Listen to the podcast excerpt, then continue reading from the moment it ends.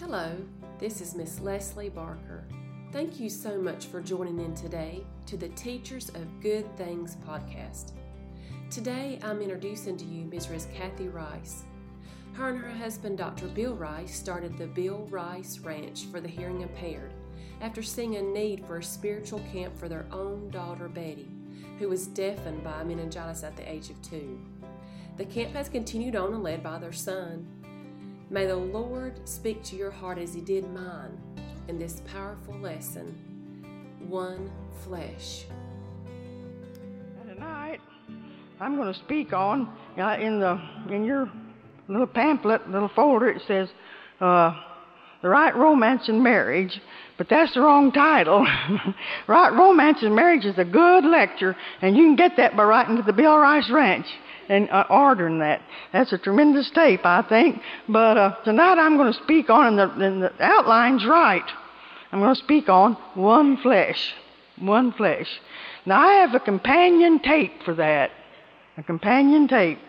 And you know, most of the time when I'm in ladies' meetings, one night I'll speak on One Flesh, and the next night I'll speak on What Your Husband Needs to Know. See? And that's a companion tape to what I'm going to speak on right now. And so I've got some of those tapes back yonder, What Your Husband Needs to Know, and you may have it for $3 tonight if you'd like to have it. And it'll be a companion to this tape, which you can get from the Sword tape. Tape table tonight when I get through. Okay, now it's enough of bragging on myself, isn't it? Let's get down to the nitty-gritty and let's pray.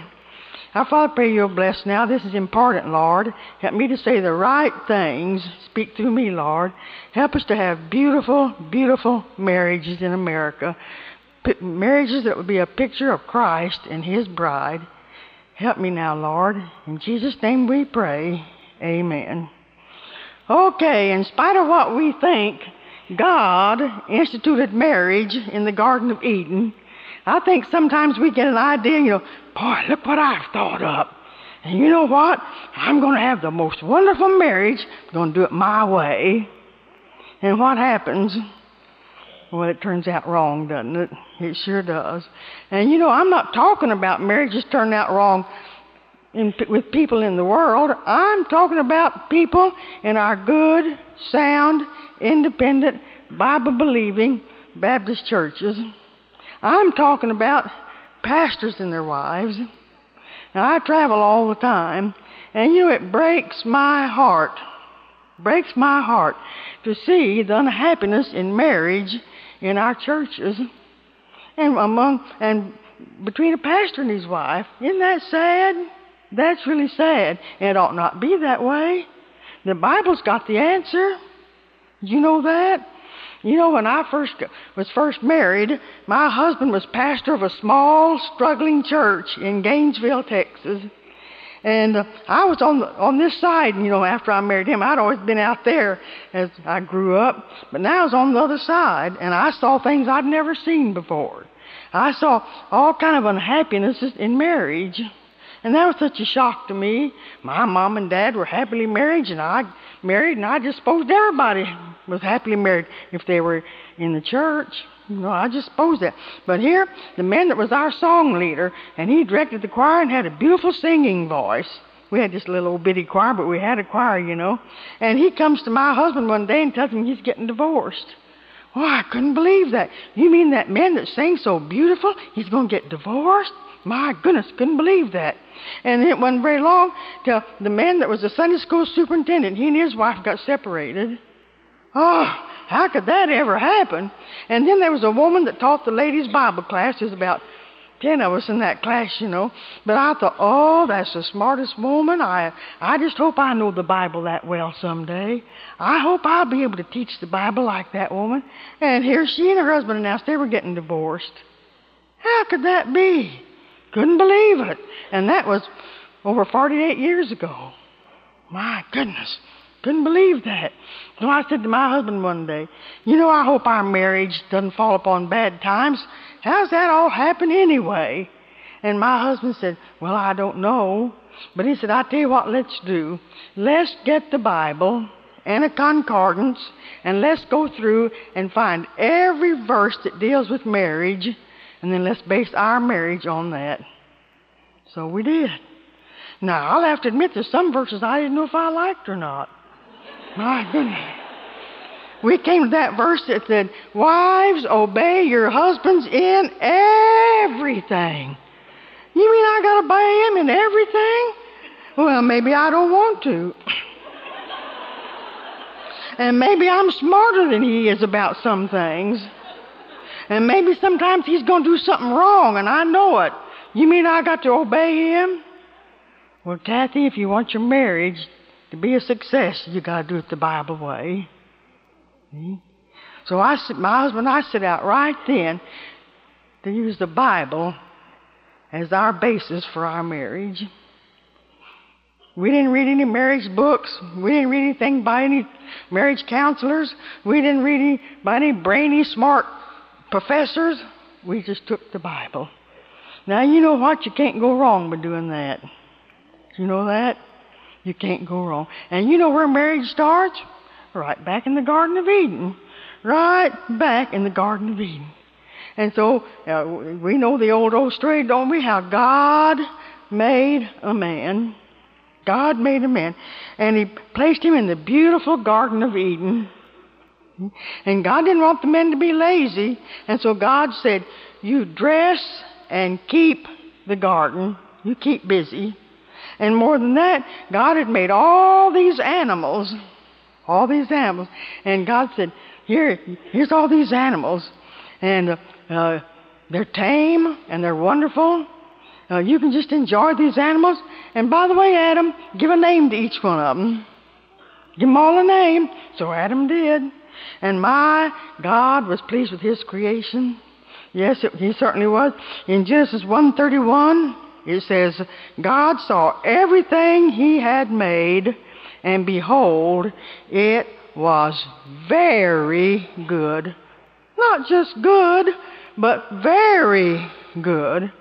But we go to the very next chapter, in Genesis 2:18, and we see something that's not good.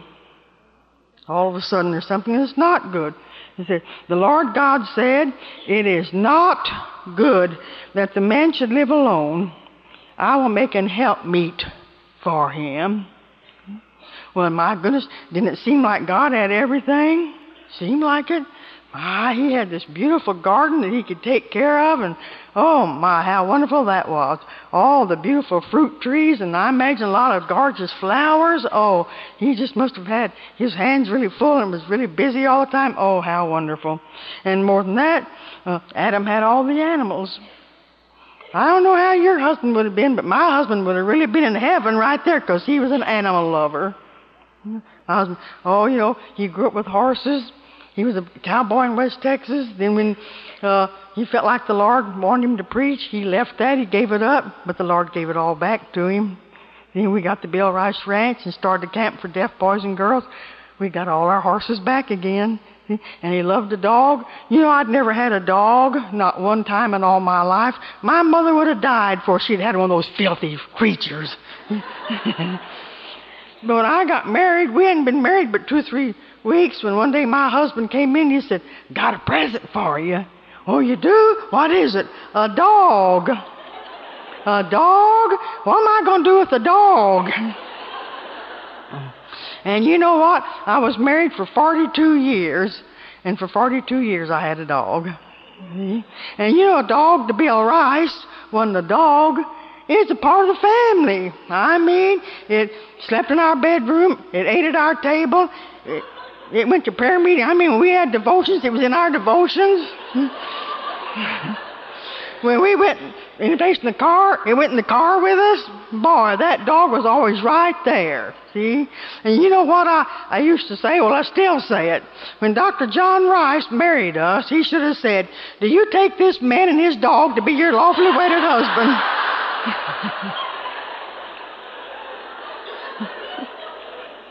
So my husband would have loved the Garden of Eden to have all those animals. He would have really have loved that, all right? And then besides that, you know what? Adam had God himself. See? Because every day in the cool of the evening, God left heaven above to come down to the Garden of Eden to have fellowship with the man. Isn't that wonderful? My goodness. But God said, you know, it's not good for that man to be alone. And even Adam himself noticed that. Yes, sir, because Adam, in Genesis 2:20, it said, and Adam gave names to all the cattle and to the fowls of the air and to every beast of the field. But for Adam, there was not a helpmeet for him. He said, my goodness, how come? There's a he-cow and a she-cow. There's a he-dog and a she-dog. There's a he-cat and a she-cat. There's a he-fish and a she-fish. But for me, it's just only me. Just me, see? And so God had created a man with a need. See? God had created a man with a need. And this need in Adam was to have someone that could be closer, more near, more dear to him than any other person on earth. See? That's what Adam needed. He needed somebody to be just as close to him, closer than anybody else on earth.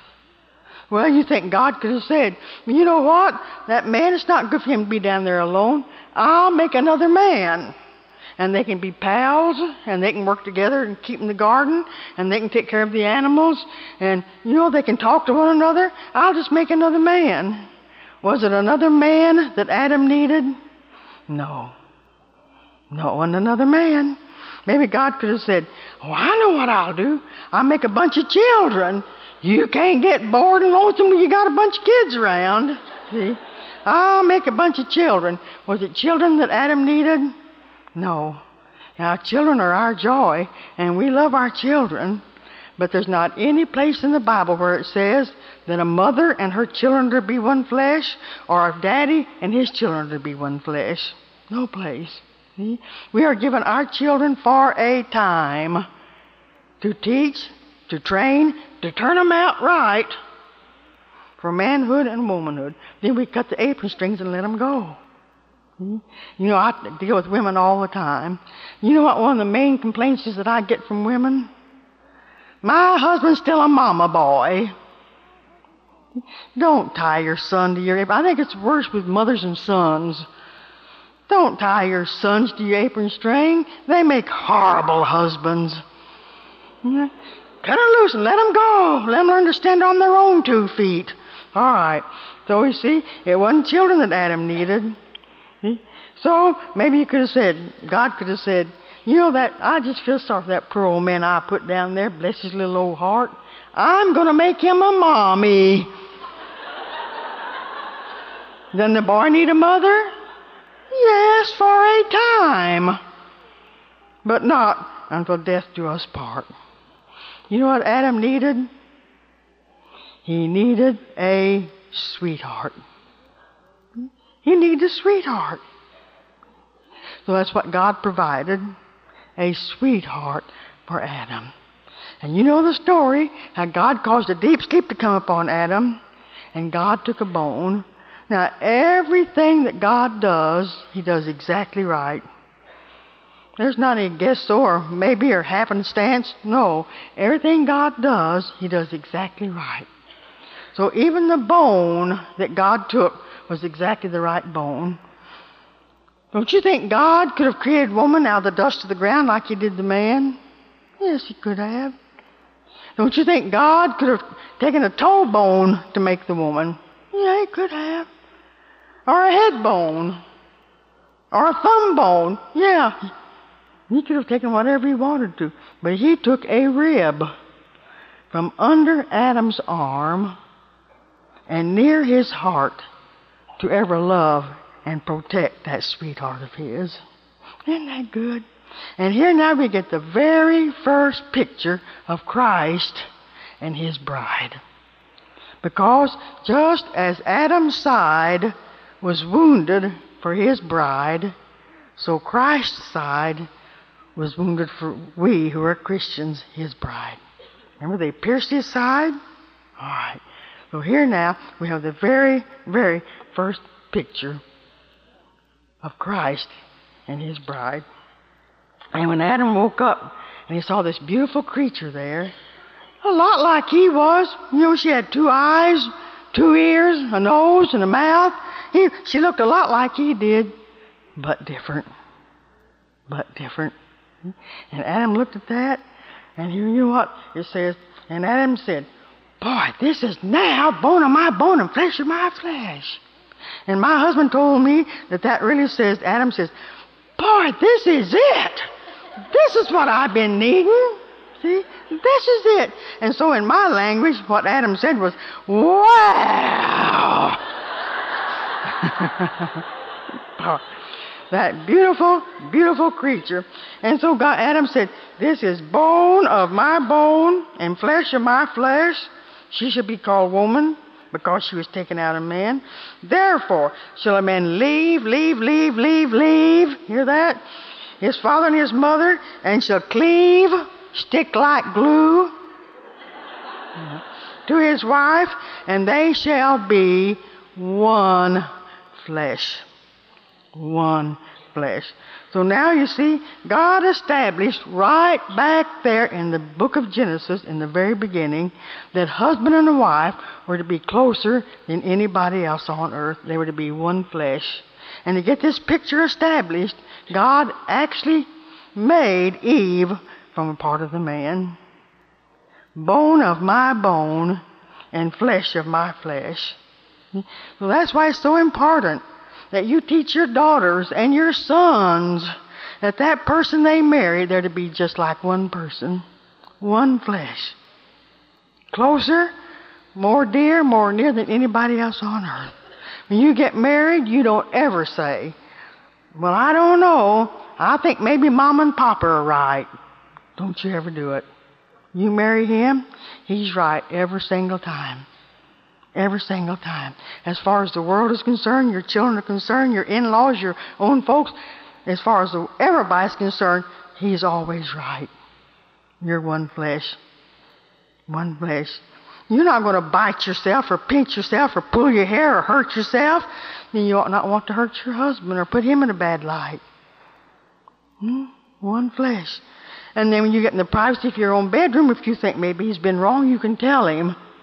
But not before the world. And on the other hand, he should always be on your side. Never go on the side of his parents, his brother, his boss. He always takes up for you. You're one flesh. And over in Ephesians it says, "No man ever yet hurts his own body, but he nourishes it and he cherishes it, even as Christ, as the Lord the church." All right. So he ought not do anything to hurt you. Now when you get alone, if he thinks you're wrong and he thinks you need the paddling, then let him give you paddling, see? All right. No, if he thinks you're wrong, let him tell you. Let him tell you. But you're one flesh.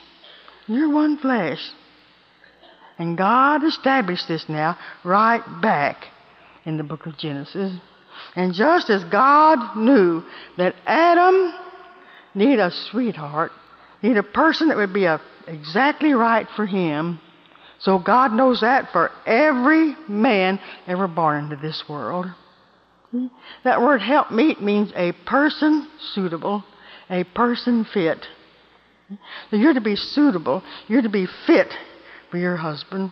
Your husband needs a sweetheart. And in Titus 2:4, it talks about what the older women are to teach the younger women. And that doesn't mean just because the woman's old that she's got the capability or the spirituality to teach younger women. And my husband told me that the context of this is you women who are mature in the gospel. See? If you've been saved, then grow up. Don't stay a baby in the Lord.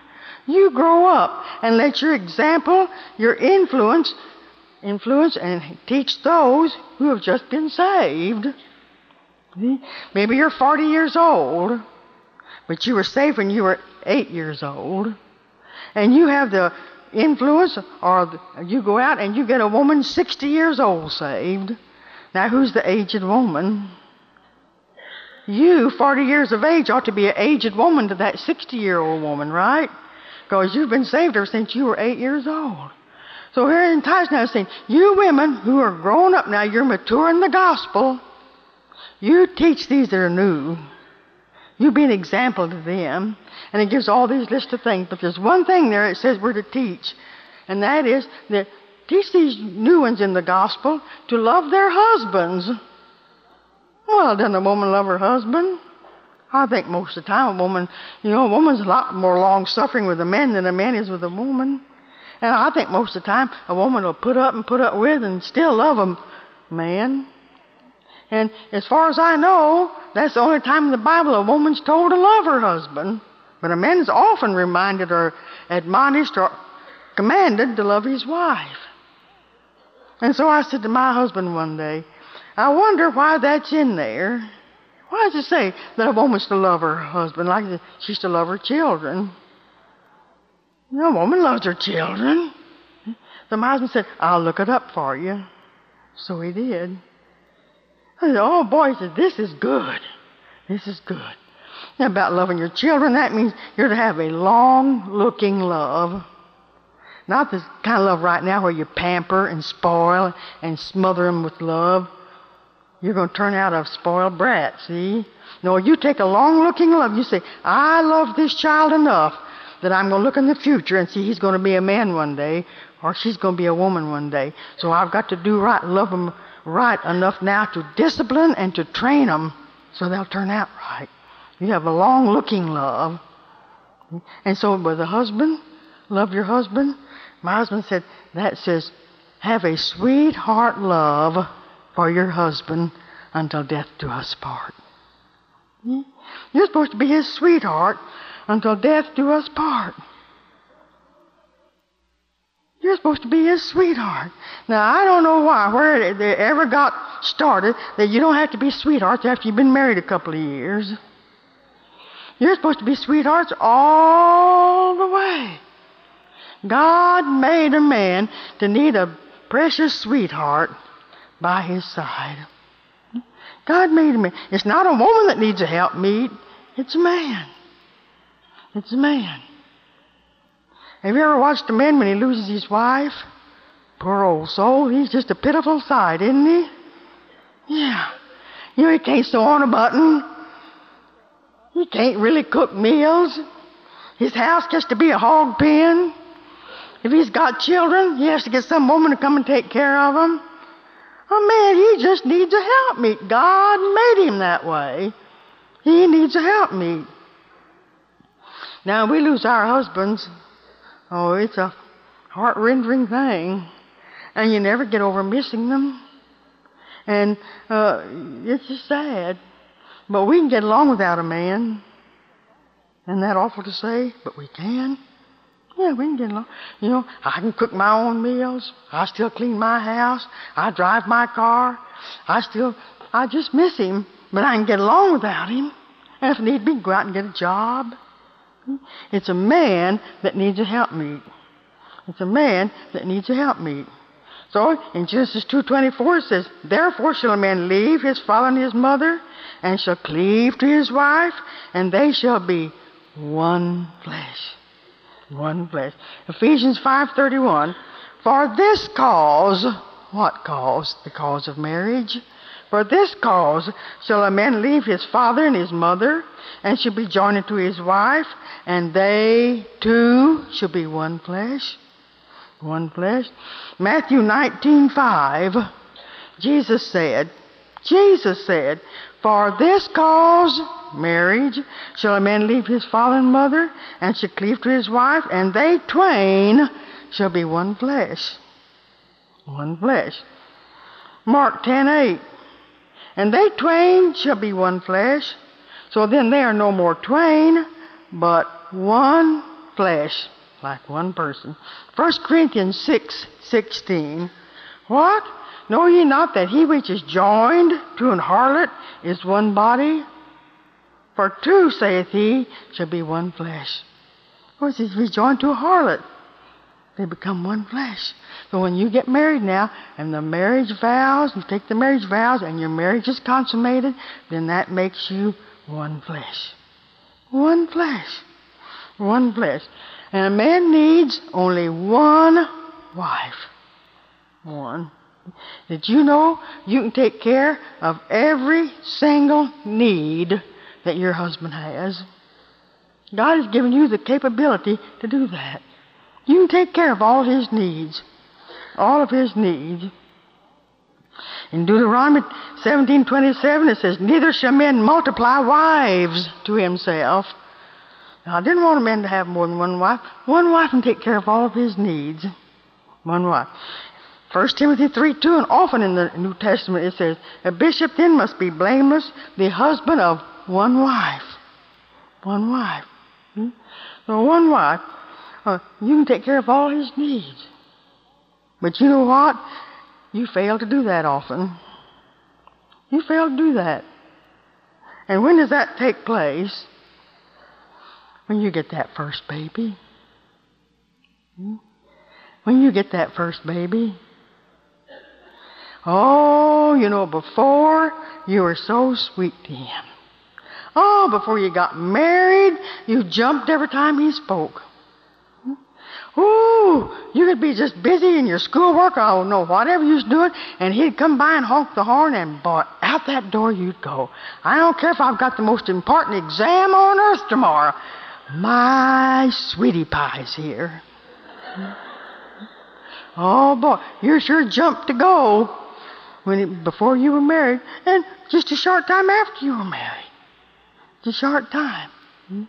You know, we have the Bill Rice Ranch, and we have 5 youth weeks every summer, and we'll have between, well, always over 1,000, most time 1,200 a week when we have young people. We'd have more than that if we had the room for them, and it's so sweet to watch them. And so at the Bill Rice Ranch, we have a horseshoe, a road that goes around like this. And over on this side of that road is the dormitories where the girls stay. And over on this side of the road is the dormitories where the boys stay, and never the twain shall meet. The boys aren't allowed to go over that road, and the girls aren't allowed to go over that road. Now they can sit together in the tabernacle, and they can sit together in the dining hall. But boy, in their rooms, they both got their sides, and that's where they stay. So, you know, I watch a little boy and a girl, and they get to be real good friends, and this little boy will say, you know what? My mama didn't put enough shirts in for me. Oh, she didn't? No, everything I've got's dirty. Well, she says with twinkles in her eyes, bring 'em to me. I'll wash 'em. So he says, all right, I'll go get 'em. And so he goes to his cabin and he gets some of the shirt, you know, and he goes over to that road and he stretches as far as he can, and she's over yonder and she reaches as far as she can, and she takes the shirts and she takes them back to her room, you know, and she washes them tenderly and lovingly, and she irons them and she fixes them all up. And the next day she says to him, maybe at breakfast, I got your shirts ready. Ooh. You're the sweetest thing. Oh. And so she says, I'll bring them to you. So she tenderly and lovingly, she carries them over to the road, and she stretches as far as she can, and he stretches as far. And he thinks, ooh, thank you. Twinkle, twinkle, twinkle, twinkle. And oh, they're just so sweet and loving. And they come back the next summer, and oh, their romance is grown, you know. And pretty soon they get married. And oh, they're just so sweet. And you know, they're first married, and they go someplace, and she sits just like that with him. Oh, she just loves him. Oh, I'm his sweetheart, see? I'm his sweetheart. And then one day he says, honey, I don't have a shirt. Will you wash me a shirt? No, go wash yourself. I'm busy.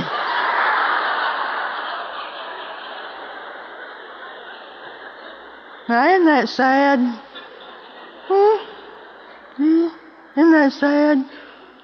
He needs you to be his loving sweetheart all the days of your life. All the days. And you have to be willing to do what he needs done when he asks you to. You ought to be thrilled and proud and pleased that he wants you to do for him.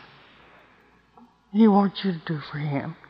And I have women say to me all the time, I wish my husband would grow up. He can't. He needs you as long as you live. And you need to be there to be needed. He says, Sally, where's my shirt? Well, honey, it's hanging in the closet. Well, I can't see it. Oh, that husband of mine, I wished he'd grow up. And you go to the closet, right there it is. Well, I'm sorry I couldn't see it. What did I do with my Bible? You put it on top of the piano. Well, it's not here. Oh, all I've got to do, I have to always run out and see about him. Hmm? And you go, and right there's the Bible. Hmm? Hmm? Hmm? But you know why you don't have time for him? Too wrapped up in your children. Hmm? And you say, well, you sound like you don't love children, Ms. Rice. Yes, I do. But you're supposed to be teaching your children to stand on their own feet and to get their own shirts and to find their own Bible while you're taking care of your husband. Hmm? He needs that. And I hate to say this, but if you don't take care of him, another woman's going to. Do you know that? Hmm? If you don't do it, another woman's going to do it. Because God just made a man to need a helpmeet. Hmm? And I just want to tell you something, gals. If you got a loving husband, you'd better thank the Lord for him, and you better jump every time he hollers. Because if you don't, that little secretary down in his office is going to. Do you know that? Hmm? And pretty soon he's going to find out you're too busy for him. You're too busy with the children. You're too busy with church work. Aren't those good things? Yeah, those are good things. But it's bad if you're too busy for your husband. It's bad if you're too busy for your husband. Honey, I need to go to the hospital and visit. Come go with me. Oh, I can't. Got the children. Got to take care of the children. Got the children. Got to do for the children. Got to watch out for the children. Children. And you let your children get in between you and your husband. You know, a young man said to me recently, that works at the Bill Rice Ranch, he said to me, he's been there about 10 years. He said, you know, it's hard for me to believe my husband's been gone 6 years, but he has. Anyway, this young man said to me, he said, you know, when I came to the ranch, Miss Rice, I just admired you. I said, me? Why? What'd I do? He said, at your age... Like I was ancient, you know. At your age, I noticed when you got in the car, you sat right by your husband. Yeah, I did, for 42 years. Hmm? Who moves? Not your husband. You do. Hmm? And when do you move? When you get that first baby, then the baby goes in the middle. Then you get another one, and you get two in between. And if you got 15 kids, all 15 are between you and your husband. Now, that's sad, isn't it? Hmm? All right. So watch out. If you're not there, when your husband yells, he's going to find another woman. They'll take care of him. They'll lift him up. They'll think he's just the most wonderful person on earth. You're too busy with the kids. Too busy with the kids. You know, I was in a ladies' retreat last year up in Wisconsin, and a group of women from Chicago drove up for this retreat. And I spoke on this and told this what I've said to you folks tonight, to you ladies tonight. And afterwards, a woman came up to me and she said, "You hit the nail on the head." She said, "You know, for 15 years, I have been the secretary to the executive vice president of Sears and Roebuck Company." And she said, "I've got a very important job." Well, that would be important, wouldn't it? And she said, "You know what? Every time my boss yells, I jump." She said, "I take care of him hand and foot. I bring him coffee. I clean his desk." She said, "I even go out and buy gifts for his wife for him. And I just do everything he wants. I'm at his beck and call all day long." But she said, when I get home at night, and my husband says, honey, will you do so-and-so for me?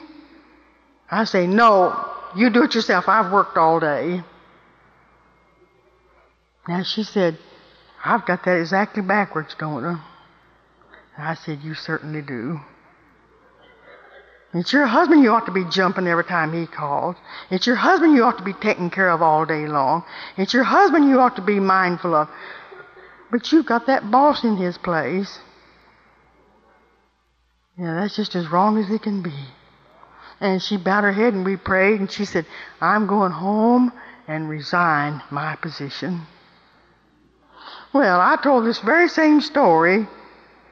I told this story about this woman at the Bill Rice Ranch this summer. And afterwards, it was during a family week, afterwards a woman came up and she said, do you recognize me? I said, well, your face is familiar, but I don't. You tell me who you are. She said, I was that secretary of the vice president at Sears and Roebuck Company. Oh, my goodness. I said, did I tell the story right? Yeah, she said, you sure did. I said, well, did you resign your job? She said, yes, I did. And she said, you know what? My home is a heaven on earth now. She said, we were just ready to split. We never had a kind word for one another. We fought like cats and dogs.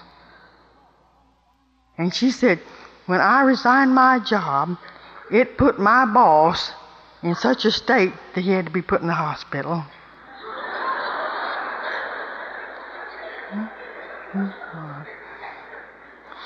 Now, guys, if you got a husband, love him.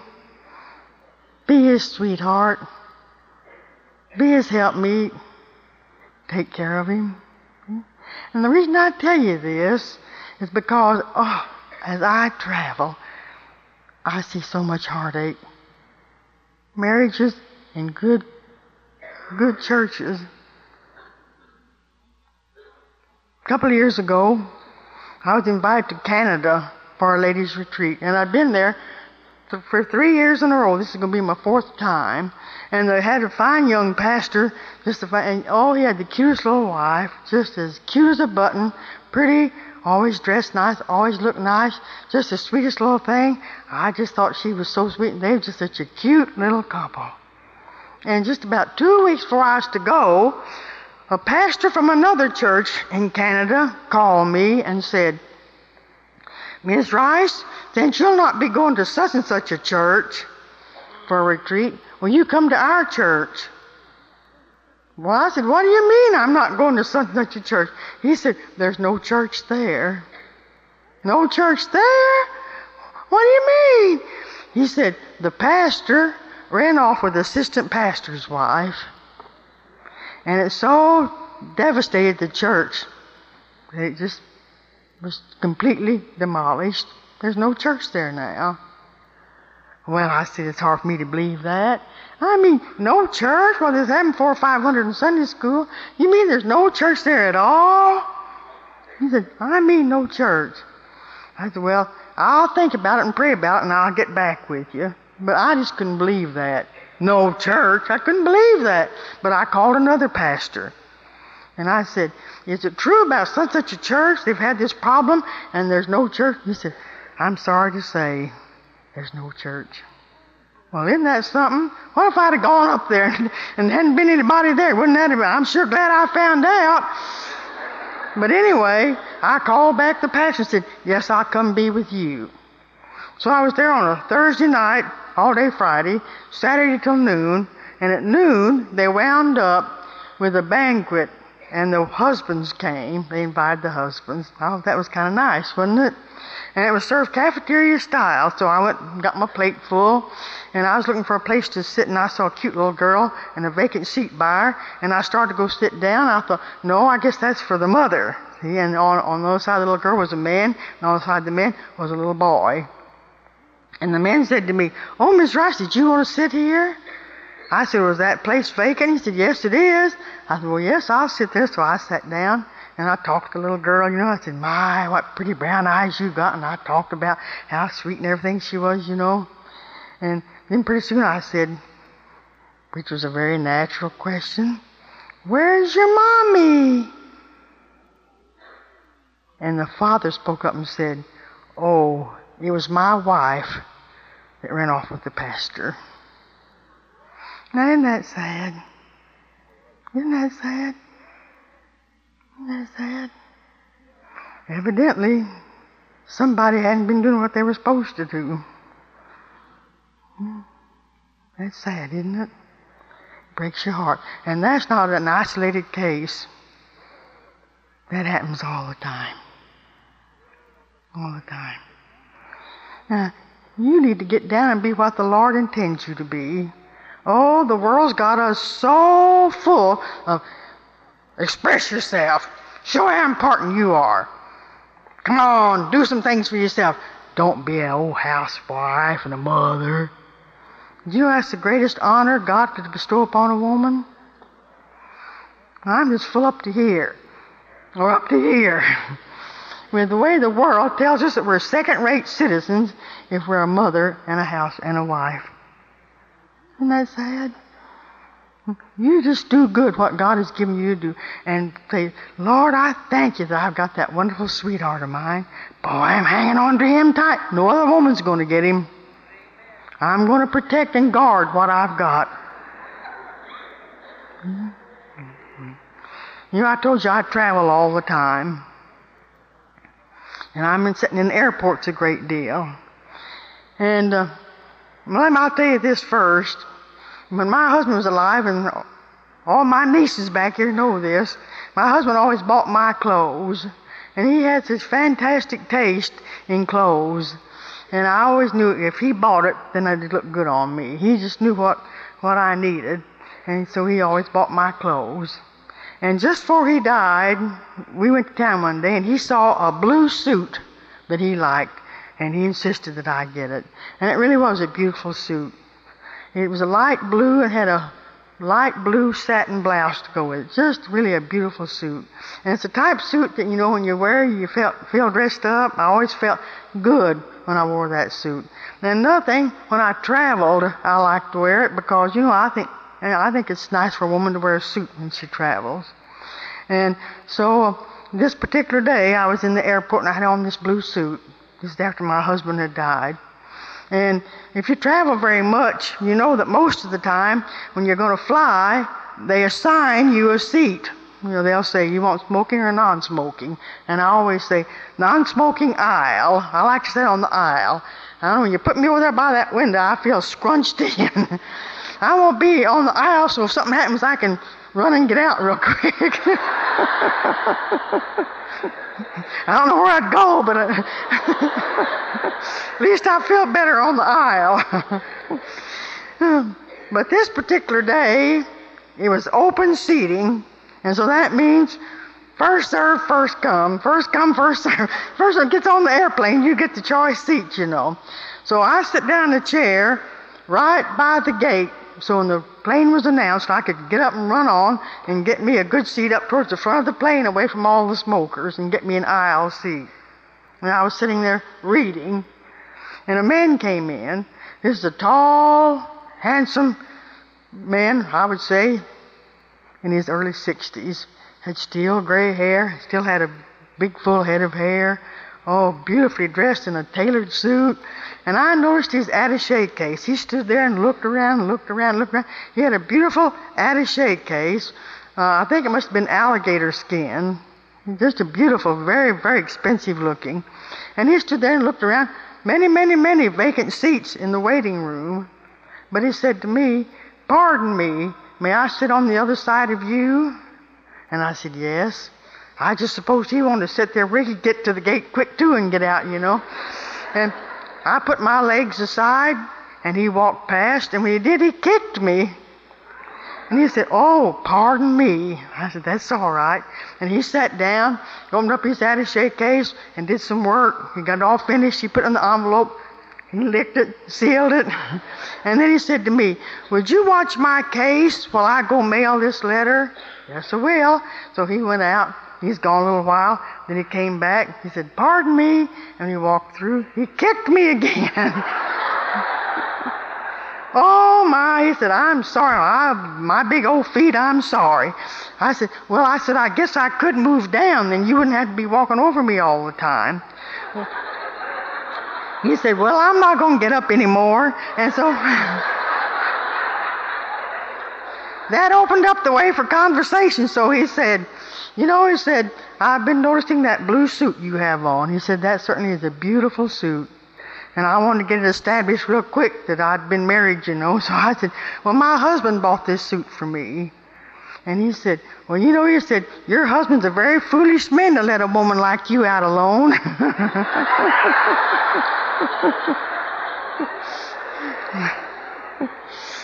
I said, "Well, I don't ever have any trouble." I said, "I travel all the time." I said, "By the way, my husband is deceased, and I travel all the time.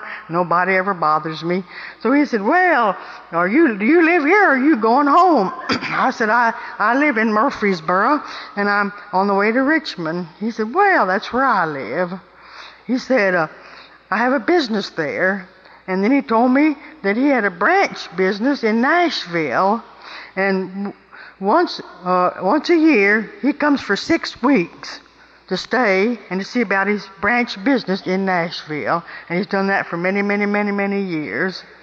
And so he said, and so you live here. So I told him where I live at the Bill Rice Ranch. I told him my husband was an evangelist, and told him a little bit about what we did.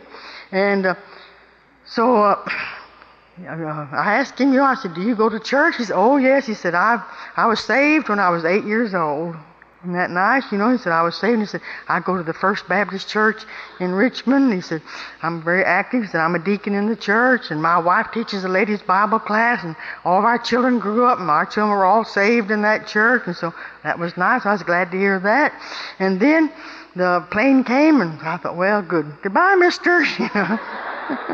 And I got up, hurried and got on the plane. He came and sat down right by me. So I still had him.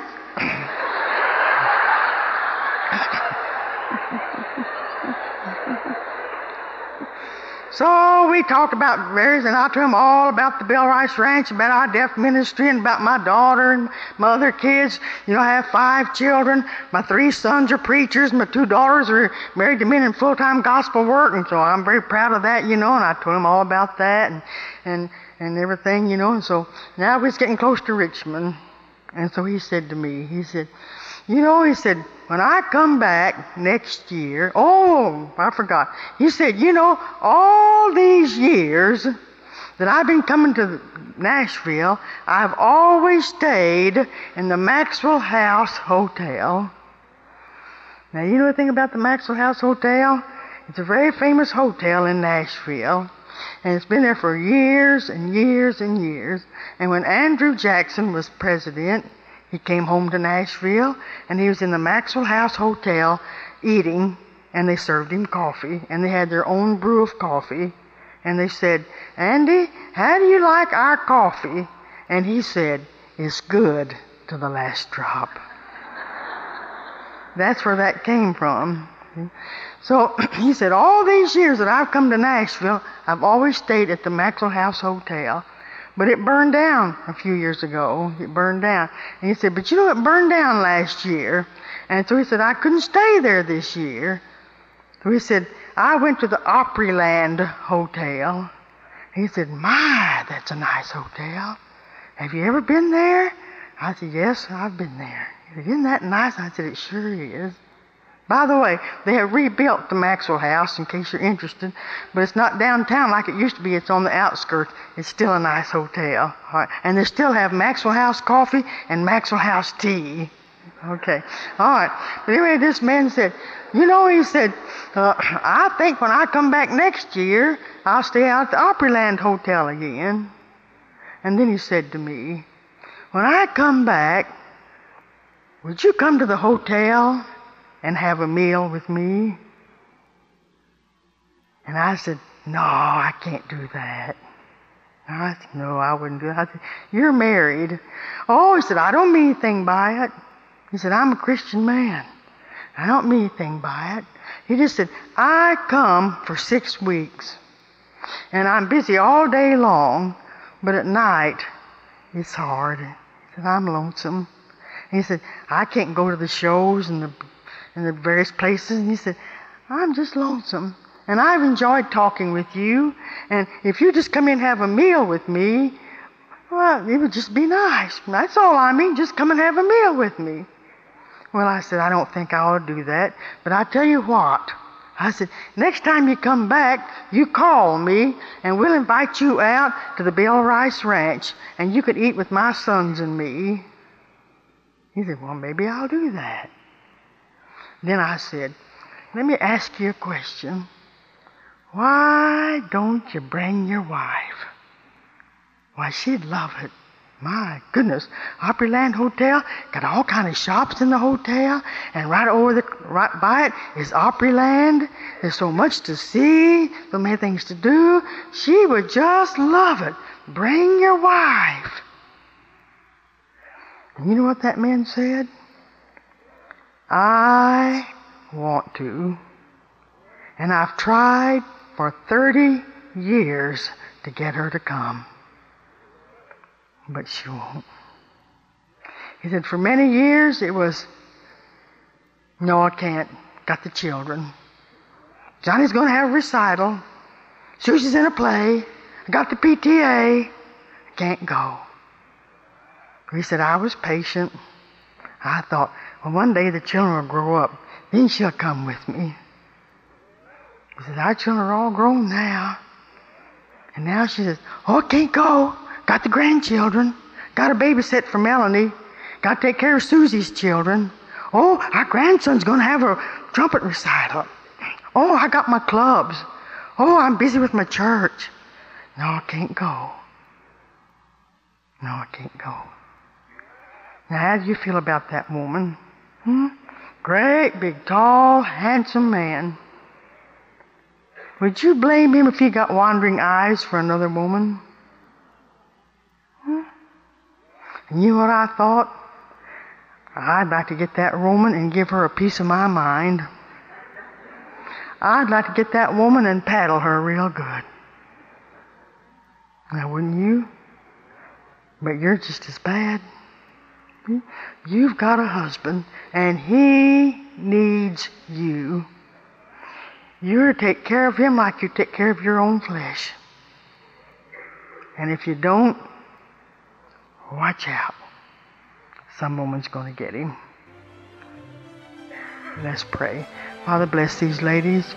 Help them to realize how important it is to be a helpmeet, and let them do the job well. We pray you have been blessed by the message you've just heard. The Sword of the Lord has many helpful materials available for purchase. For a free catalog, please call 1-800-251-251 4100, or you may reach us on the web at swordofTheLord.com. Thank you for listening, and may God bless you.